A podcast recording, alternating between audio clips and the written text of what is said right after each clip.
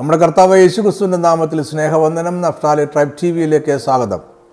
യഹൂദന്മാരും ക്രൈസ്തവരും ഏക സത്യദൈവമായി ആരാധിക്കുന്ന യഹോവ പുരാതന കാലത്തെ കനാനിയുടെ ദേവന്മാരിൽ ഒരുവൻ ആയിരുന്നുവോ? ഇതാണ് ഇന്നത്തെ ചോദ്യം. ഇന്ന് ഈ ചോദ്യം വളരെയധികം ചർച്ച ചെയ്യപ്പെടുന്ന ഒരു വിഷയമാണ്. ഇതിന് കാരണം ഗരാഡ് നിസീം അംസല്ലാഗ് എന്ന സസ്യ ശാസ്ത്രജ്ഞന്റെ അഭിപ്രായങ്ങളാണ്. അംസല്ലാഗ് ഒരു ഫ്രഞ്ച് ശാസ്ത്രജ്ഞനാണ്. അദ്ദേഹം ജനിക്കുന്നത് ആയിരത്തി തൊള്ളായിരത്തി അറുപത്തിരണ്ടിൽ മൊറോക്കോയിലാണ്. എരുസലേമിലെ ഹീബ്രു യൂണിവേഴ്സിറ്റിയിൽ നിന്നും ഗവേഷണ ബിരുദം നേടിയിട്ടുണ്ട്. അദ്ദേഹം എരുസലേം യൂണിവേഴ്സിറ്റിയിൽ ജോലി ചെയ്തിട്ടുണ്ട്. ദി കോപ്പർ റെവല്യൂഷൻ എന്നത് അദ്ദേഹത്തിന്റെ പ്രശസ്തമായ കൃതിയാണ്. പുരാതന കനാൻ ദേശത്തെക്കുറിച്ച് അദ്ദേഹം ഗവേഷണം നടത്തിയിട്ടുണ്ട്. അംസല്ലാഗിന്റെ അഭിപ്രായത്തിൽ കനാൻ ദേശത്ത് വെങ്കല യുഗത്തിൽ ഉടലെടുത്ത ഒരു ദൈവിക സങ്കല്പമാണ് യഹോവ. ആ പ്രദേശത്ത് ലോഹ സംസ്കരണം നടത്തിയിരുന്നവരുടെ പ്രാദേശിക ദേവനായിരുന്നു യഹോവ. യഹോവ എന്നത് കനാന്യൻ ദേശത്തിലെ ഇരുമ്പ് പണിക്കാരുടെ ഇടയിൽ പ്രചാരത്തിലിരുന്ന ഒരു ദേവനാണ് എന്നതാണ് അംസല്ലാഗിന്റെ കണ്ടെത്തൽ. മനുഷ്യന്റെ പരിണാമത്തിന്റെ ചരിത്രത്തിലെ ഒരു ഭാഗം മാത്രമാണ് മതവും ദൈവിക സങ്കല്പങ്ങളും. മനുഷ്യന്റെ പരിണാമം പൂർണമാകുമ്പോൾ മതങ്ങളും ദൈവിക സങ്കല്പങ്ങളും ഇല്ലാതെയാകും. ഇതാണ് യുക്തിവാദികളുടെ എക്കാലത്തെയും അഭിപ്രായം. ഇത്രയും പശ്ചാത്തലമായി മനസ്സിലാക്കിക്കൊണ്ട് നമുക്ക് ചോദ്യത്തിന്റെ ഉത്തരത്തിലേക്ക് നീങ്ങാം. യഹോവ പുരാതന ഏതോമ്യരുടെയോ മിഥ്യാന്യരുടെയോ കന്നാന്യരുടെയോ ഒരു ദേവനായിരുന്നു എന്ന് യുക്തിവാദികളായ പണ്ഡിതന്മാർ വാദിക്കുന്നു. ഈ വാദത്തിന്റെ അടിസ്ഥാന പ്രമാണം ദൈവം സൃഷ്ടാവല്ല മറിച്ച് മനുഷ്യർ ദൈവത്തെ സൃഷ്ടിച്ചതാണ് എന്നതാണ്. ദൈവം അവന്റെ സ്വരൂപത്തിലും സാദൃശ്യത്തിലും മനുഷ്യനെ സൃഷ്ടിച്ചതാണ് എന്നതിന് പകരം മനുഷ്യർ അവരുടെ സ്വരൂപത്തിൽ ദൈവത്തെ സൃഷ്ടിച്ചതാണ് എന്ന് ഇവർ കരുതുന്നു. ഈ അടിസ്ഥാന പ്രമാണം തന്നെ തെറ്റായതിനാൽ ഇതിൽ പണുയർത്തുന്ന വാദങ്ങളും തെറ്റായിരിക്കുമെന്ന് പ്രത്യേകം പറയേണ്ടതില്ലല്ലോ. എങ്കിലും ഇവരുടെ വാദങ്ങൾ എന്തൊക്കെയാണ് എന്ന് നോക്കാം. ഇസ്രേ ജനം മിശ്രമിൽ നിന്നും കനാദേശത്തിലേക്ക് യാത്ര ചെയ്തപ്പോൾ അവർ ഏതോ മിദ്യാൻ എന്നിവരുടെ പ്രദേശത്തുകൂടെ യാത്ര ചെയ്തിട്ടുണ്ട്. അവരുടെ നാൽപ്പത് വർഷങ്ങളുടെ മരുഭൂമി യാത്രയിൽ കനാന്യ ദേവന്മാരുടെ ചില സങ്കല്പങ്ങളും ഏതോമ്യ ദേവന്മാരെക്കുറിച്ചുള്ള ചില കാര്യങ്ങളും കടമെടുത്ത് അവർക്കായി ഒരു ദൈവത്തെ സൃഷ്ടിക്കുകയായിരുന്നു. അതാണ് യഹോവ എന്ന ദൈവം. മിദ്യാന്യർ എന്നത് അബ്രഹാമിന് കെതൂറ എന്ന ഭാര്യയിൽ ജനിച്ച മിദ്യാൻ എന്ന പുത്രന്റെ വംശാവലിയാണ്. അവർക്ക് ഋഗുവേൽ എന്നും യിത്രോവെന്നും പേരുള്ള ഒരു പുരോഹിതനുണ്ടായിരുന്നു. മോശ പിന്നീട് വിവാഹം കഴിച്ചത് യിത്രോവിന്റെ മകളെയാണ്. ഇത്രോവിൽ നിന്നും വിദ്യാന ദേവന്മാരെ കുറിച്ചുള്ള വിവരങ്ങൾ മോശ ഗ്രഹിച്ചു കാണും. മോശയാണ് വേദപുസ്തകത്തിലെ അഞ്ച് പുസ്തകങ്ങൾ രചിച്ചത്. അങ്ങനെ മിഥ്യാന ദേവന്മാരെ കുറിച്ചുള്ള വിവരങ്ങൾ യഹൂദ മതത്തിന്റെ ഭാഗമാകുകയും യഹോവ ഏക ദൈവമാകുകയും ചെയ്തു. യഹോവ എന്ന് എബ്രായ ഭാഷയിൽ എഴുതുന്നത് വൈ എച്ച് ഡബ്ല്യു എച്ച് എന്നാണ്. ബി സി പതിമൂന്നാം നൂറ്റാണ്ടിലെ ഒരു ഈജിപ്ഷ്യൻ പുരാവസ്തു രേഖയിൽ ജെ ഡബ്ല്യു എച്ച് എന്ന ഒരു ഏതോമ്യ ദേവനെ കുറിച്ച് പറയുന്നുണ്ട്.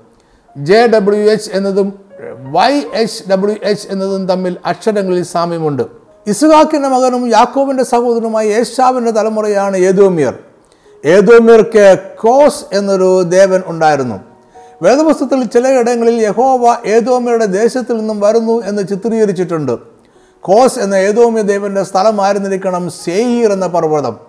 ആവർത്തന പുസ്തകം മുപ്പത്തി മൂന്നിന്റെ രണ്ടിലും മറ്റു ചില വാക്യങ്ങളിലും യഹോവ സെയ്റിൽ നിന്നും ഉദിച്ചു എന്നോ വന്നു എന്നോ പറയുന്നുണ്ട്.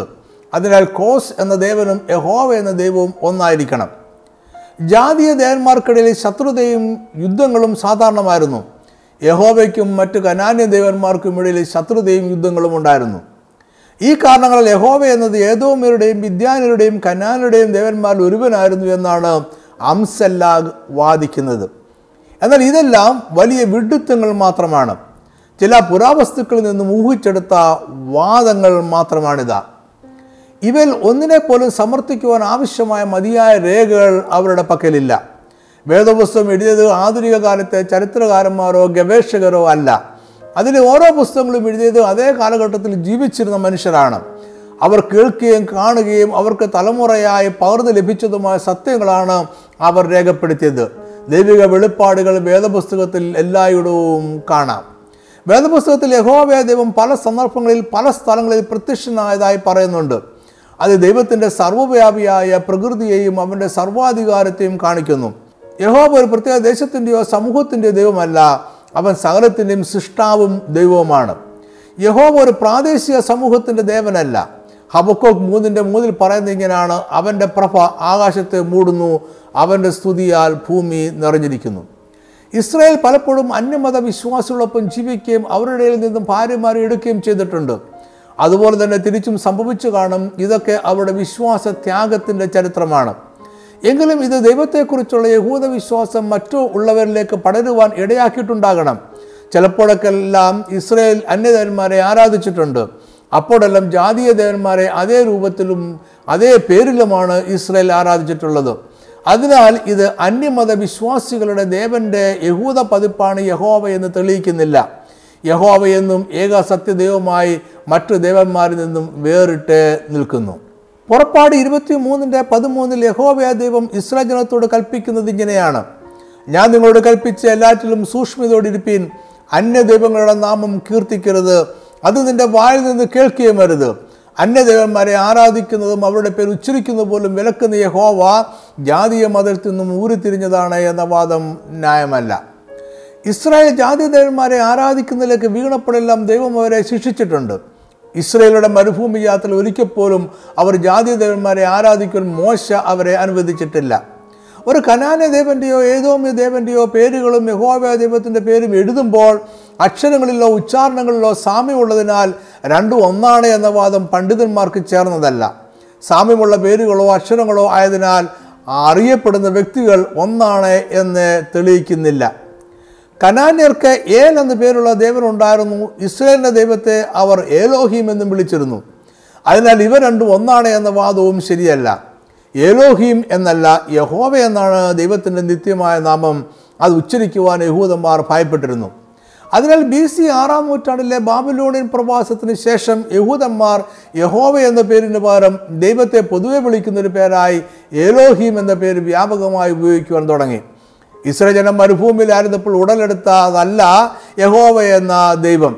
മോശയ്ക്ക് മുമ്പേ യഹോവ എന്ന ദൈവവും അവനെ ആരാധിക്കുന്നവരും ഉണ്ടായിരുന്നു എന്ന പേര് മുഴുവനായോ ഭാഗ്യമായോ മോശയ്ക്ക് മുമ്പേ അവർക്ക് അറിയാമായിരുന്നു. യഹോബ എന്ന പേര് എബ്രായ ഭാഷയിൽ യാഹ്വേ എന്നാണ് എഴുതുന്നത്. യാഹ്വേ എന്ന പേര് ഉൽപ്പത്തി പുസ്തകത്തിൽ നൂറ്റി അറുപത് പ്രാവശ്യം വ്യത്യസ്തങ്ങളായ രൂപത്തിൽ കാണാം. പുറപ്പാട് ആറിന്റെ ഇരുപത് സംഖ്യ ഇരുപത്തി ആറിന്റെ അമ്പത്തൊമ്പത് എന്നീ വാക്യങ്ങളനുസരിച്ച് മോശയുടെ അമ്മയുടെ പേര് യോഖേബേദ് എന്നായിരുന്നു. ഈ പേരിന് യാഹ് എന്നും കാബേദ് എന്നും രണ്ട് ഭാഗങ്ങളുണ്ട്. യാഹ് എന്നത് യഹോവ എന്നതിന്റെ ചുരുക്കമാണ്. അതിനാൽ പൂർണമായോ ഭാഗികമായോ ഹോവ എന്ന പേര് ഇസ്രയേലിന് അറിയാമായിരുന്നു. ഒരുപക്ഷെ അവർ അത് അവരുടെ പിതാക്കന്മാരുടെ ദൈവത്തിന്റെ പേരായി പൊതുവെ വിളിച്ചതായിരിക്കാം. ഇസ്രയേൽ അനേകം കനാന്യ ദേവന്മാരെ ഒന്നായി ചുരുക്കിയതാണ് ഹോവ എന്നാണ് അസം ലാഗിന്റെയും കൂട്ടരുടെയും വാദം.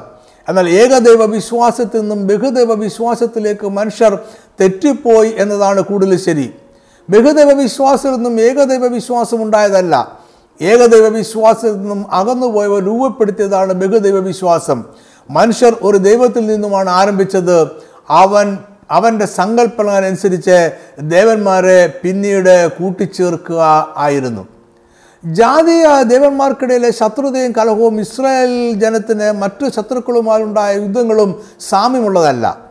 ഇസ്രായേലിന്റെ യുദ്ധങ്ങളിൽ യഹോവയുടെ സജീവ സാന്നിധ്യം ഉണ്ടായിരുന്നു. എന്നാൽ വേദപുസ്തകത്തിന്റെ കാഴ്ചപ്പാടിൽ യഹോവയല്ലാതെ മറ്റൊരു ദൈവമോ ദേവനോ ഇല്ല.